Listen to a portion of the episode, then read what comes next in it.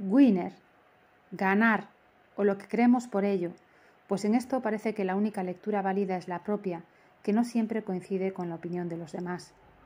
Tantos ejemplos de personas enormemente bien sucedidas y talentosas, pero profundamente desdichadas. Vienen a mi memoria los exitosos en vida Amy Whitehouse o Evichi, entre muchos otros.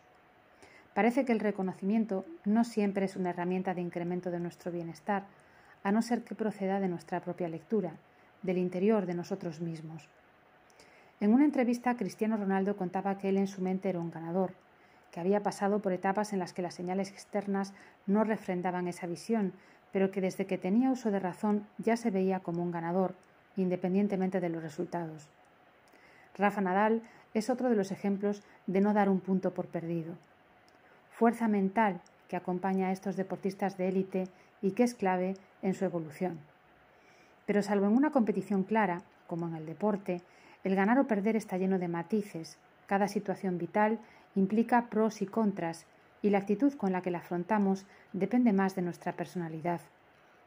Convertir procesos de dolor en metas no siempre nos ayuda a superar el bache y salir victoriosos, y esa percepción de ganar depende más bien de fluir adecuadamente con las circunstancias.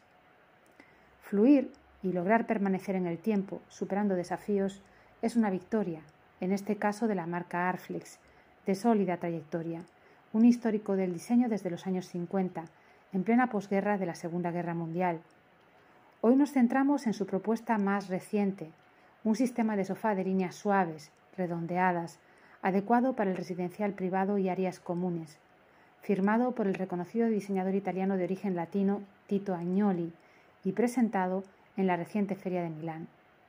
Sofa System Designed by Tito Agnoli for Arflex Collection.